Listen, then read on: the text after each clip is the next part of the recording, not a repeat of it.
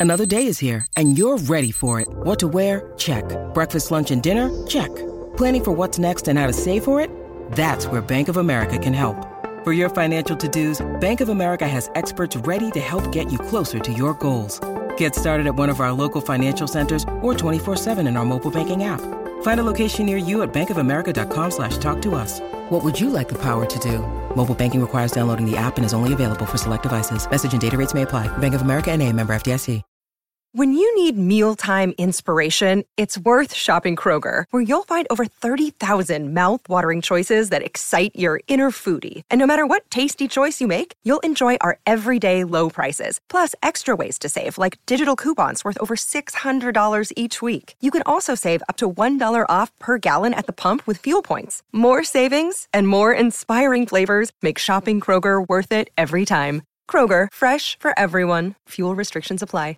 Hey guys, welcome to this week's podcast episode. I apologize for the noise. There's construction going on.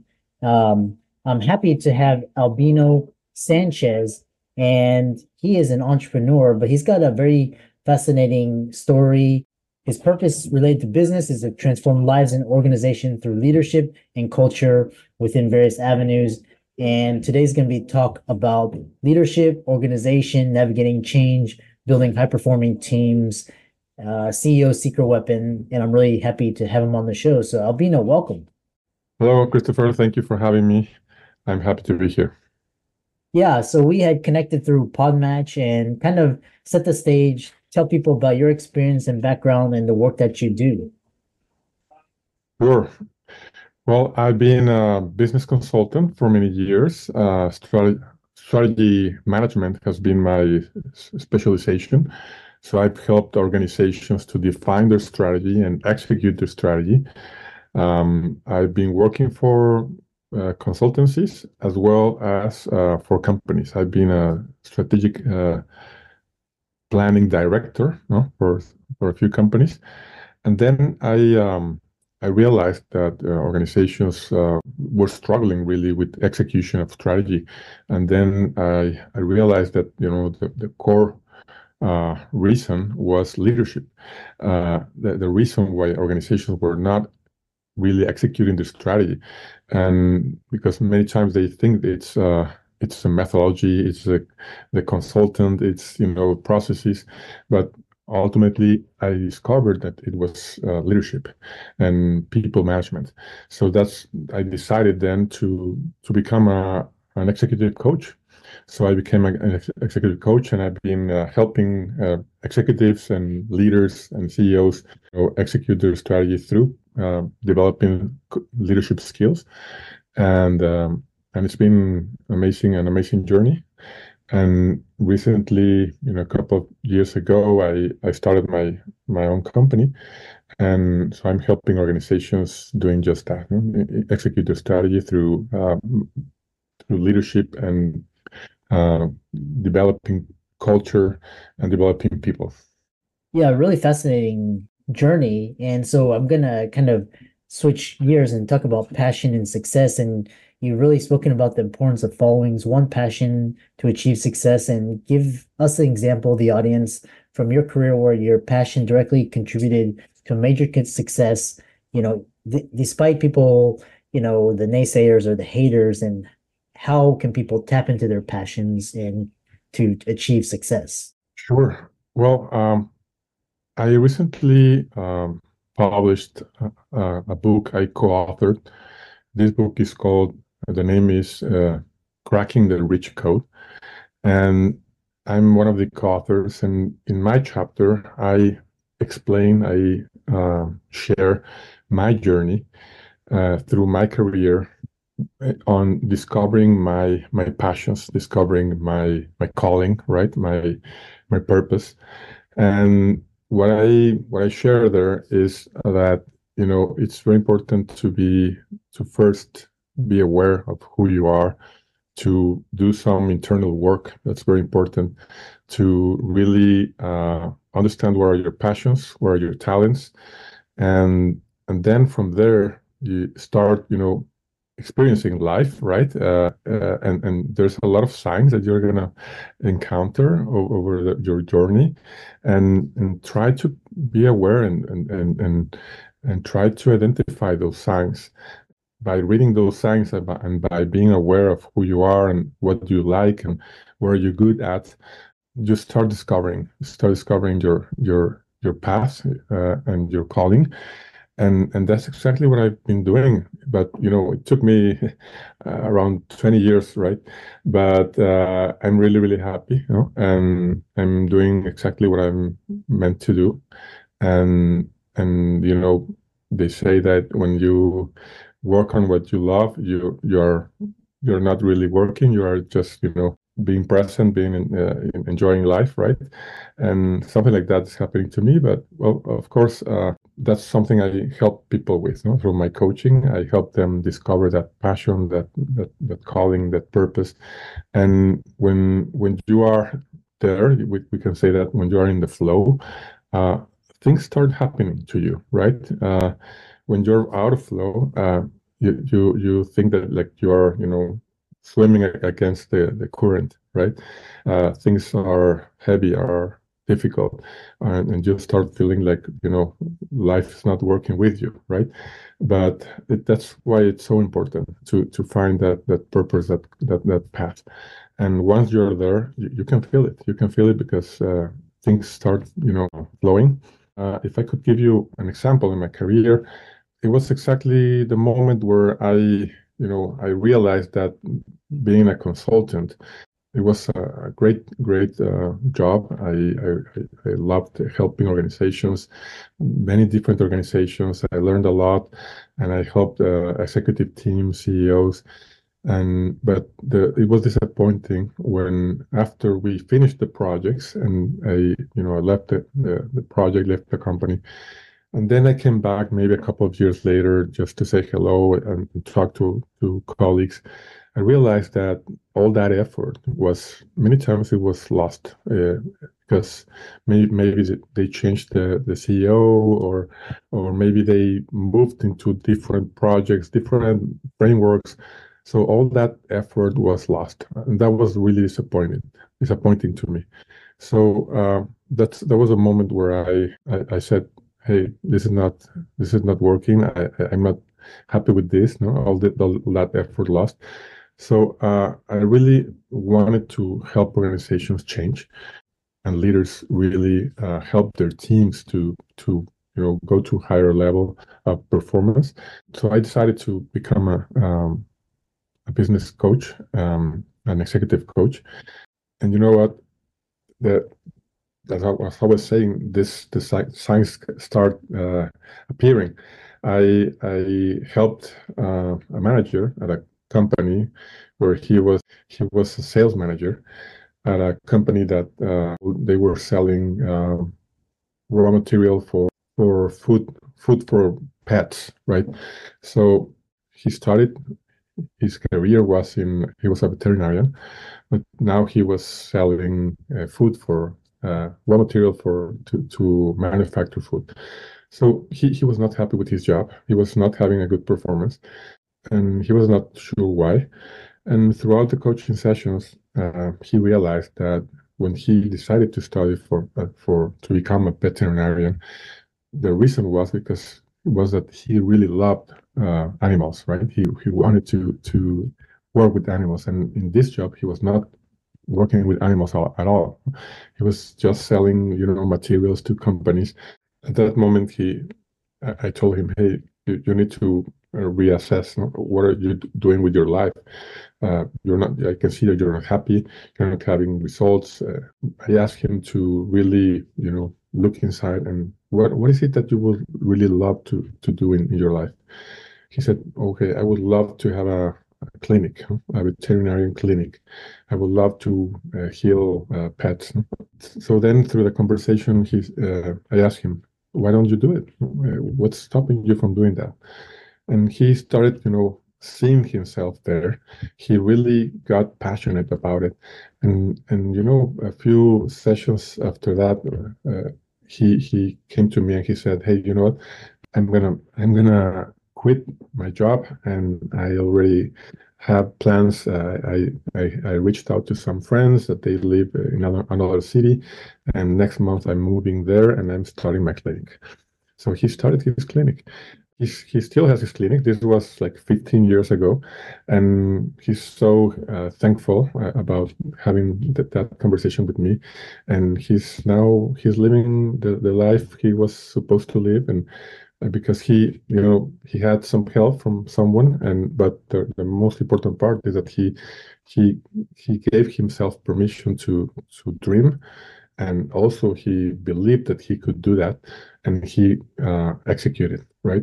So when the moment i saw that that was one of my first interventions my one of my first interactions with a client in, in coaching. And I, when i saw that i could change someone's lives that was a moment i i said okay i'm in the right place yeah it's very interesting and it's almost um counterintuitive um and again apologies for the construction but um you know, once you're in this flow state, and usually flow, there's not like because we as um professionals and high achievers, we're always like on a set schedule, and we think like we do X, Y, and Z at time A, B, and C, and we do this consistently. But the universe doesn't work that way. It works like sometimes you have, you know, years of downtime, and then one year makes up for the last like 10, 20 years. So we just have to be open, and it's kind of like um, open to the timing and receptive and synchronicity. Uh, I've been reading some really interesting books on, you know, the law of attraction. So kind of moving on is this idea of idea execution. And as someone known for turning ideas into reality, what strategies or methodologies do you use to ensure that creative concepts are effectively executed and share an example as well? Sure. Well, uh, I've been helping uh, executives to turn ideas into reality in their lives. And also, I've been helping organizations to turn ideas into reality for their uh, business, right? So, uh, regarding the business, uh, you know, I've been using uh, different frameworks for strategy definition and strategy execution. For example, there's there's a great framework called uh, Blue Ocean, I don't know if you're familiarized with this. Okay, that's a that's a great framework where you need to you know see yourself and in the marketplace and and compare yourself with the competition, and see uh, ways of differentiating your, differentiating yourself in the market by doing things that are different from from what the market expects, right? And so you need to look into your your strengths as a company you need to look into what would be interesting for your target market you know, as as, as value added, know, something that's in, innovative, and that maybe they they're not aware of it, but maybe you can come up with uh, new solutions, new ideas, new features.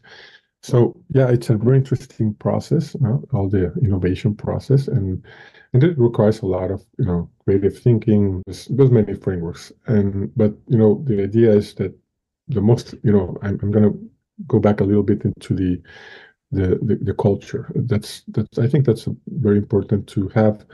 The, the, the culture in the organization is to be the one that's to obstacle be an obstacle to your innovation or it's to be um, an enabler of your innovation. So i think that if if you're an organization if you're a leader that wants to innovate you need to review uh, if you have the right culture for that.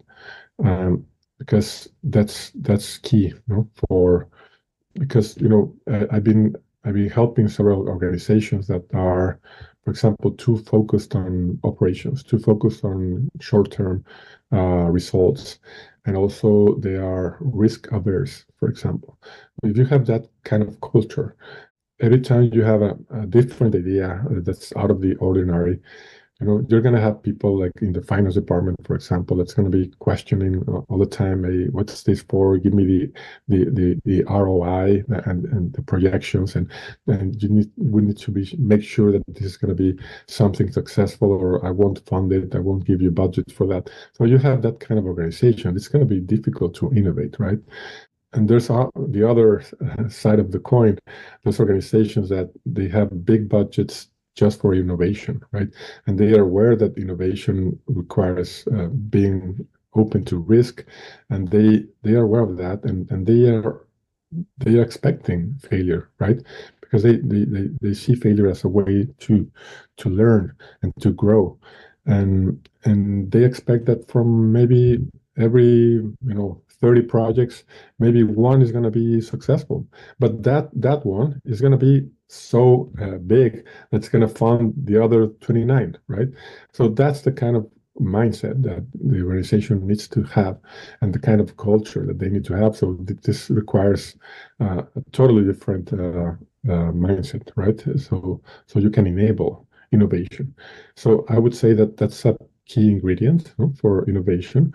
And then you can start talking about uh, frameworks for innovation etc but first you have you need to have that culture and that leadership and that mindset that, that would be my my recommendation there Yeah, really great. Um, kind of um, next is this idea of um, navigating change, and you know, as, after 2020, I became convinced that oh, there's no sure thing anymore. You know, institutions will come and go, they'll fall and crumble. So, kind of talk about change management as a critical skill for any leader, and from your experience, essential strategies for su successfully navigating organizational change in our current challenging environments, you know, work, higher education, government, healthcare, uh, everything. Talk about that. Sure. Well, yeah, change management is a very interesting topic, and it's uh, it's important that we, as uh, leaders, we that we know how how to lead a, a, a change initiative, right? Uh, we are, you know, first of all, we we are nowadays everything is changed, right? Uh, we you know, there's so many so much so many competition. Uh, technology has revolutionized uh, everything, communications. So the the pace of business nowadays is so fast, and and changes are on a daily basis we're having changes in everything. So now it's this is a uh, change is a skill right? It changes a mindset. And and we need to be aware of this. And but there's, you know, whenever we want to, you know, for example, we want to implement implement maybe an, uh, a big software, maybe, you know, that that requires that a lot of processes have to change in the organization, and people are going to be you know afraid that they may lose their jobs right uh, and there's many other people that you know don't want to change the way they, they work today or they are afraid of you know losing privilege or uh, I don't know, they, they are uncomfortable because they are, things are going to change. Okay. So that's, we can, we need to expect that. We need to expect that people are fearful of, of, of big changes in the, in the way they work. Uh, so we need to manage that. We need, we need to manage those uh, expectations, those feelings, those, those emotions. And there's frameworks for that okay and and so i would recommend uh, uh leaders to you know, to reach out to organizations that can train them on change management so that they understand that there's there's frameworks that you can follow. And and and something that's important to to take into consideration is that there's frameworks where they help the leaders to convince the, the workers. And but I would rather go for other frameworks where where we we invite the workers to participate in the change and we ask them you know, their their opinions their what are they thinking and we take into consideration their concerns right and that we proactively um, do something about it so that so that people can see that we really care and i think that's the most important part that if if if if our employees they they are feeling some anxiety about a, a big project that we are we are implementing, we need to listen to them. We need to, you know, uh, be much more closer, and and we need to really uh, do something about it. When you do that, people start collaborating much more, obviously, and but they don't do it from the perspective of you know uh, I convince them and I, am doing a lot of marketing, you know, right? That's a traditional way of doing change management. You you you create a, a beautiful name for the project and a logo, and and you do a lot of marketing. You know, that's a traditional way. The new way of doing change management is uh, having direct conversations with them and attending their concerns. Something even better is that we ask them hey, how would you do this? Uh, what's the best way to do it? So it's, it's not just like you need to do this, and I'm trying to convince you, but it's the other way around. It's hey, we were we're thinking of doing this, but we want your opinion, we want your advice, and why don't we do this together? That's a completely different approach and, and that's the, one that we are we're, we're following. Uh, we, we actually we train people in change management and and this this is something we do. Mm-hmm. this this but this type of change management where we put people at the center and we we, we care for for people's uh, opinion and and we we we teach leaders how to how to embrace change and how to help their their employees embrace change as well yeah, I'm very fascinated. And you, you know, you talked about just um, governments and organizations, and you know, the longer I live, the more convinced I am that uh, you know, government just doesn't get it, and a lot of times it stands in the way, and and they just kind of impede progress. And you talked about the incumbents, and you know, uh, there's you know, all over Twitter, and there's like politicians getting rich off the current system, and that's why I love disruptive technology. So, how can people contact you, find out about the work that you do, and um, find out more about you?